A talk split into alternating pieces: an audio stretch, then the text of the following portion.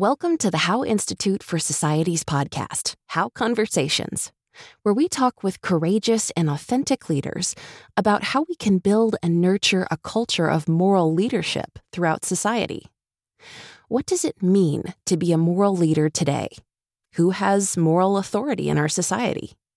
What should we expect of our leaders during a crisis? And what are the moral leadership frameworks our leaders are using to navigate through these challenging times? These are just some of the nuanced questions our hosts cover in their discussions with CEOs, military generals, educators, philanthropists, and other leaders about the importance of moral and ethical decision making. And now, here's the How Institute for Society Senior Fellow and co host, Dana Born.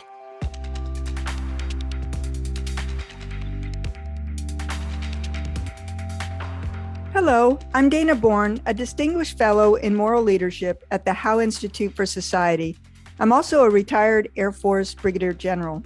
For this installment of the How Conversations podcast, I had the honor of chatting with my former classmate from the Air Force Academy and former Chief of Staff of the Air Force, retired U.S. Air Force General David Goldfein.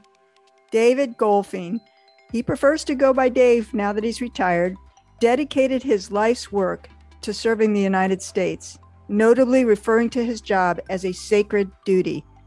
During his time as a command pilot, he was shot down, rescued, and led missions to rescue others.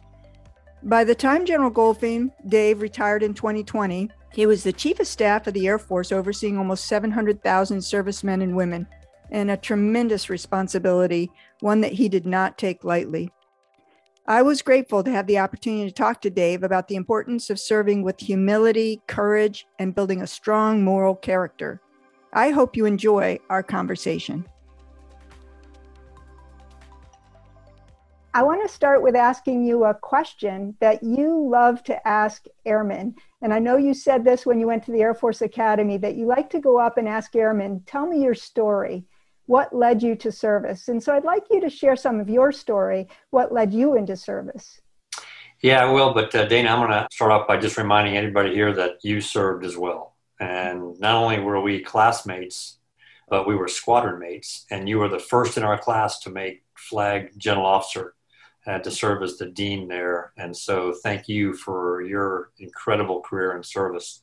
So my story is not really that unique. My father was an Air Force veteran, 33 years, Vietnam veteran, fighter pilot, flew F 4s. My older brother went to the Air Force Academy class of 78 and uh, graduated as the cadet wing commander there. And so it just sort of seemed to be the natural progression for the Goldfein boys to go into the Air Force and to the Air Force Academy. I will tell you, I had two very unique experiences at the academy uh, that we can talk about. The first two years, which were quite a bit of a struggle, and the last two years that were quite a blessing. Yeah, let's talk a little bit about that because you uh, participated in a program called Stop Out, which was to take a year off between uh, your first two years and your second two years. And at the How Institute for Society, Dov Seidman, our CEO and founder, talks about when you hit pause on a machine, it turns off. But when you hit pause on a human, it it's actually begins or starts. And mm-hmm. you did that. You took a full year off. And, and I'd like for you to share with us a little bit about why and what you learned uh, in that pause for your year off. Well, you may remember, uh, Dana, I was uh, I was struggling a bit at the academy academically. I think uh, I was uh, I was hovering at a 1.9 to 2.0 uh, GPA, and I was uh, I was just not doing that well as a cadet. And I think the academy leadership we sort of made a mutual decision that I could probably use a year to get my act together. Quite frankly, so at the time, you may remember my passion was music at the time, and my childhood heroes growing up were folks like uh, Harry Chapin, James Taylor, you know, sort of that genre. And I got a job as a roadie for Harry Chapin. Mm. So this is an opportunity to go out and really pursue that other passion. And my only way of getting to him uh, in New England was to get on a 10 speed bicycle and ride from my girlfriend, now wife's house in San Antonio, uh, ride a 10 speed bicycle across the country to join up. And that was the tragic summer of uh, 1980 when he had his car accident and was killed.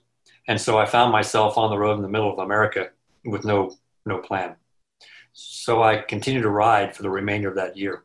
Just me, and uh, I found a little dog on the way and who traveled with me. And what we what we did was discovered America. And I discovered America and really had a chance to reflect and think about this business of serving and defending the many people I met along the way. So many of them who took me in to their homes, who opened and embraced this, you know, long-haired kid with a beard, you know, on a bicycle with a with a puppy. and I came to the conclusion that America is worth defending. And so when I went, when I made that phone call from, I remember it was in Bowling Green, Kentucky, uh, on a cold, rainy night, I called back and told them I was coming back. And since that day, I've never looked back. And it's really helped me to define why we serve. It's to this great experiment called democracy and the many people that I met, just incredible Americans I met along the way who took the time to take me in. It's a beautiful story, and we're so glad that you did. And one of your quotes where you talk about uh, leadership and service, you say leadership is a gift uh, from those that you serve. I wonder if you might not talk about that. Uh, what you what you mean by that of um, you know leadership uh, for those or from those that you serve. You know, we we often, I think, as leaders, grow into these positions of responsibility, and we start going off the tarmac when we start believing that that we're entitled to any particular things as leaders or that that the folks around us that we're privileged to serve are uh, honoring the person over the position. At the position of chief or a higher level, you know, I had a personal security team. And I would travel to and from work and around town, and especially when I traveled, you know, I would have a security team, a hard car, normally a chase vehicle, you know, cars in front, cars in back. And on occasion, you know, in order to make a meeting or whatever, you know, they have the authority to turn lights and sirens and we can, you know, move our way through traffic. I never liked doing that. And especially when I was on the road and I had a train team that didn't really know me and they would try that, I would ask them, you know, quietly to turn off the siren, turn off the lights. I said, here's what you have to understand. Everyone you're shoving to the side is my boss. I actually work for them. Hmm. And I owe it to them to be respectful you know as i uh, as i make my way to whatever this this meeting that we're going to is not so important to be disrespectful to those i'm privileged to serve which are the american people that we're shoving to the side here you know as we go forward so it's a it's a privilege and i think leaders have to understand that Let's transition into talking about decision making as a moral leader, if we can, because you've had to make such incredibly difficult decisions. They probably get more difficult as you advance in position of authority and, and rank. And uh, sometimes the options aren't optimal, uh, but you have to decide. How do you, maybe you'd share an example of how you made a, a really challenging decision and what you did to kind of keep hope and faith in uh, the hearts and minds of, of airmen to support the mission. Yeah, thanks, Dana. You know what I would tell folks as well, especially young young commanders. You know, the higher you go in, the higher you go in rank and responsibility, the harder the decisions are, and they should be. And if you are, as a senior leader, are spending your time on easy decisions, you're actually wasting your time, and you're probably doing somebody else's job, and they don't really need your help. So everything that comes into the office of the chief of staff of the Air Force is hard. It's murky. There are no defined, you know, easy answers. Usually the easy or good options are long gone. And so sometimes you're faced in finding what's the least bad, you know, of the options that have been presented to you. You know, every move you make as a leader causes a uh, equal and opposite reaction in the opposite direction which means that some number of people are not going to like the direction you take. And so don't take the happy road, take the right road. If you know that some number of people are going to be unhappy it actually frees you to make the right decision. The only way you can get it completely wrong is try to make everyone happy, which never works. So take take the right road, not the happy road. To be able to make good, sound decisions, you have to have a diverse team around you that does not look at the world the way you do. Because we all have blinders on. I, I've never been the only woman in a room.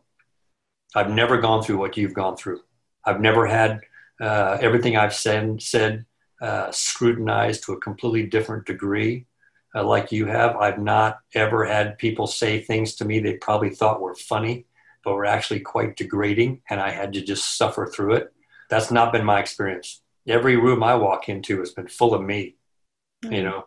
And so if I have a team that I've built around me that has my life experiences, my background, then I'm I'm not going to see around the corners that I need to see and understand the issue from such a diverse perspective. You told a story in, in one of your meetings about the flesh colored band aid. Hmm. And I wonder if you might talk a little bit about uh, diversity and inclusion and maybe advice for some of our listeners of how do you really bring together uh, a diverse and inclusive team and recognize that we have these blinders or, or blind spots or biases that we bring in the story uh, very quickly is uh, I had a you know, senior NCO chief master sergeant walk into my office when I was a young squadron commander and said, "Hey, sir, uh, this ought to make you mad because it makes your a lot of your airmen mad." And he threw a box, this box on my desk of band aids, and so I looked at it and went, "Hey, what are you talking about? I don't, I don't get it. What does this have to do with it? You know, flying operation." He says, "Well, read the box." I said, "You know, Johnson and Johnson flesh colored band aids." "Hey, chief, what? Okay, what are you talking about?" He said, "Well, I'm going to show you." And he ripped a band-aid out, put a you know put a pink band-aid on his black skin, and it shone like a beacon. He looked at me, he sort of winked, and he said, "That that ought to make you mad because it makes a lot of your airmen mad." And he walked out. All right, so I, I share that story because it's a visual. I think that you can get in your head that I couldn't see it. There's no way I could. I could have sat there for weeks staring at the thing. There's no way I'm. It's blinder, right? What other color would flesh colored band aids be but pink? It's, it's, what I put on every day, you know, or, or whenever I, right? It's what I use. It's what, you know, again, the world sort of just, you know, it's not the same experience. So we have these blinders. So if you start the dialogue with, okay, I have blinders, I need someone to help me see what I cannot see.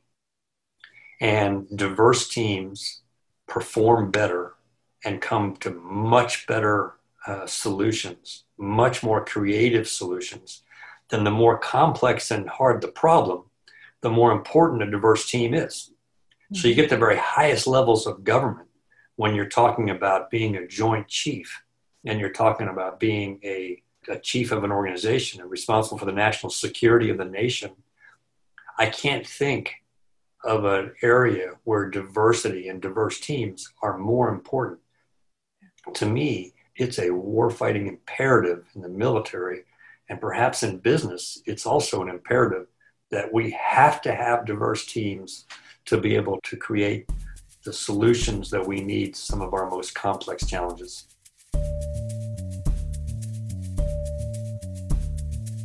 Did you know that 86% of employees believe there is an urgent need for moral leadership in the workplace? And 77% of employees believe that moral leadership can be learned. The How Institute is proud to offer the Next Gen Fellowship for Moral Leadership, designed to help emerging leaders also be moral leaders.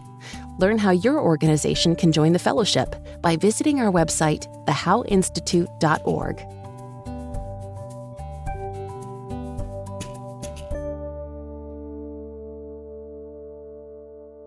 of all the characteristics that you would uh, say are important for leaders, specifically moral and ethical leaders, what's one characteristic that you say is, is kind of the preeminent or most important characteristic? You know, throughout my uh, time, I would get the question like this, especially I love the ones from young airmen. I mean, my, my probably the, one of my funniest moments, great moment was I went down at Lackland Air Force Base, basic training, and they picked a certain, you know, a selection of cadets or trainees because we, we they hadn't earned the title airman yet, and they chose them to sit with me and have lunch. And there was this young uh, woman who was sitting, uh, some young lady is sitting across from me, a basic, 19 years old, looked at me and she said, she was, hey, sir, I got a question. And she pointed this to the stars, you know, and she goes, how do I get some of those? And I, and I just chuckled. I said, well, you know, being selected from all of your peers to have lunch with the chief staff of the Air Force is not a bad start. I said, but most importantly for you to think about at every level is character being the foundation of any successful leader. In the Air Force terms, you know, what I would tell young commanders, especially and, and senior NCOs, I said, you know, unless you got an Oscar on your shelf somewhere for just great acting, the airmen in our Air Force are so wicked smart. They're going to see right through a say do gap. They will see right through you. And so we live in a glass bubble, in a fishbowl, and we ought to welcome that. From the moment you open the door to your home and step out on the landing to the, to the time you close that door, you know, 12, 14, whatever many hours later, you're on. And the higher you go in leadership positions, the loneliness that comes with leadership is not that there are not plenty of people around you it's that you are more and more responsible for the outcome of the decisions that you make. Mm-hmm. And when you're having those quiet moments when nobody else is around and you're thinking through a decision, what you always go back to, what we all always go back to, is that core of our being, which is our character. How do we act when no one's watching? Mm-hmm. How do we handle the little things? the small decisions. So it's not only the secret to success for that young, you know, basic who wants to become a general officer, but it's the secret for all of us that without character as the foundation, the rest doesn't matter. There was a period of time in our military where we got a little bit out of balance, I think, uh, in the probably in the middle years of the the war against violent extremism. We started valuing uh, competence over character.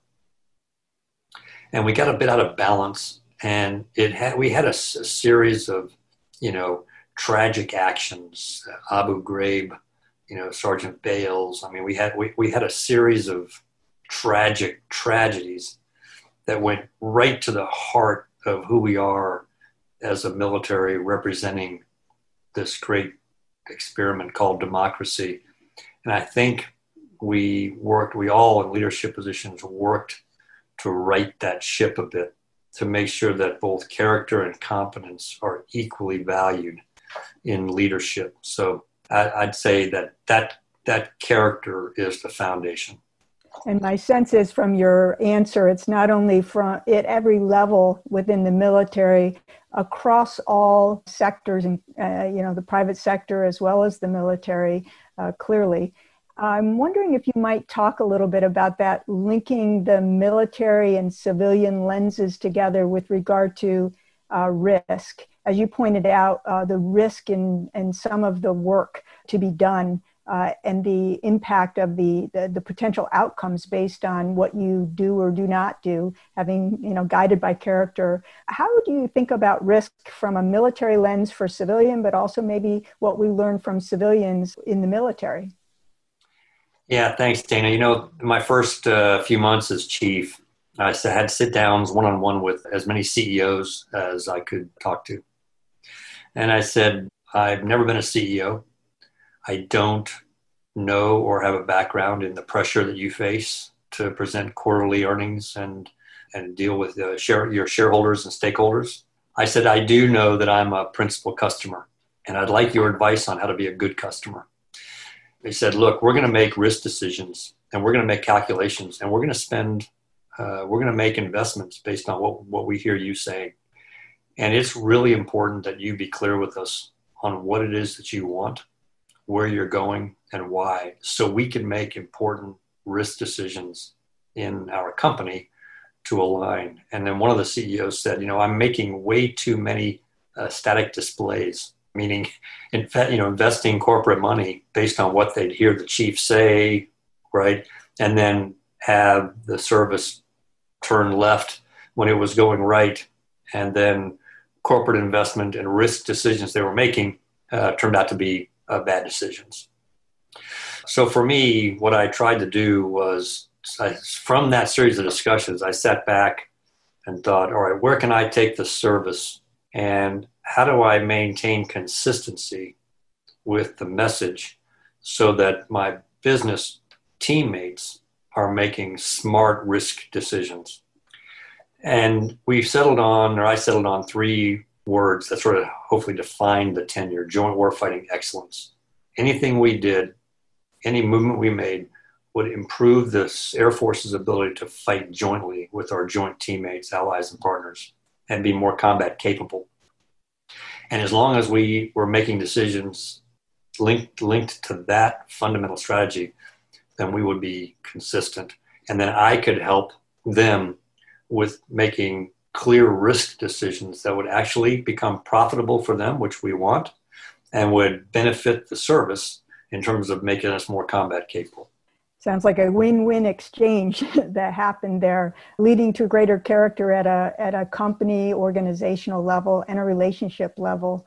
Humility uh, just oozes from you, and uh, I think as we talk about the virtue of humility, it's actually service in action, which has been uh, your life journey. Someone quoted you as advancing and enlarging the prospect of peace.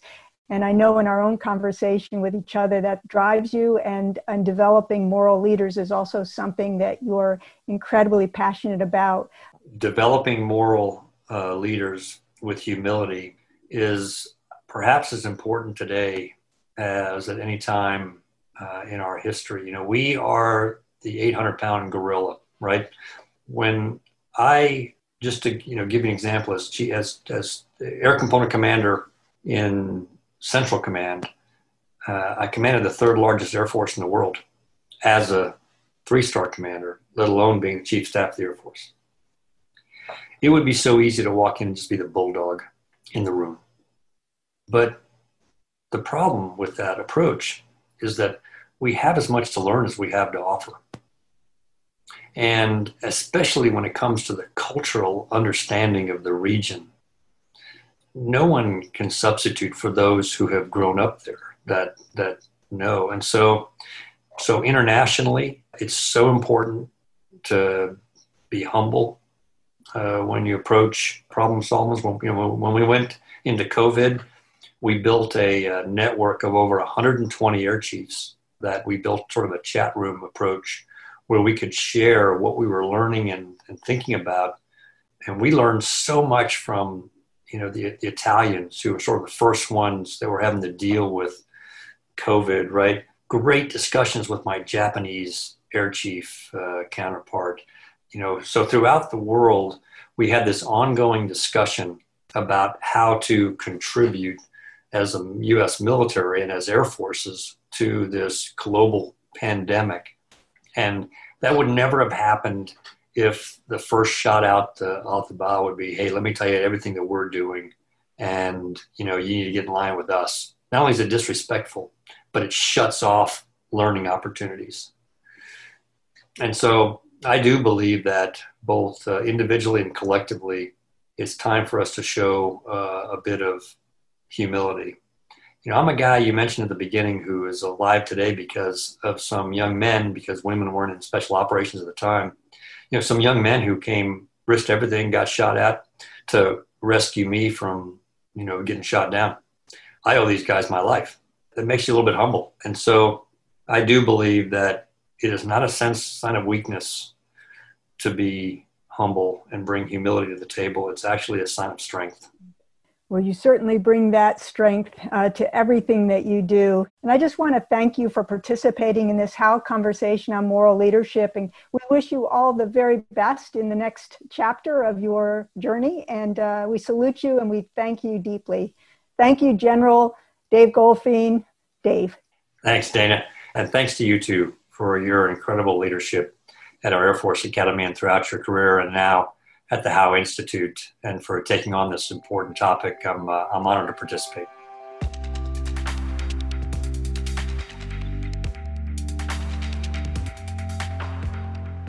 Thank you for listening to How Conversations, and thank you to our mission partners, Levi Strauss and Company, MasterCard, and the Ford Foundation for their incredible support. If you enjoy my conversation with retired General David Goldfein, please consider subscribing, rating, and reviewing, and sharing. It'd mean a lot as it helps us to get other ears on our podcast. Please join us again next time.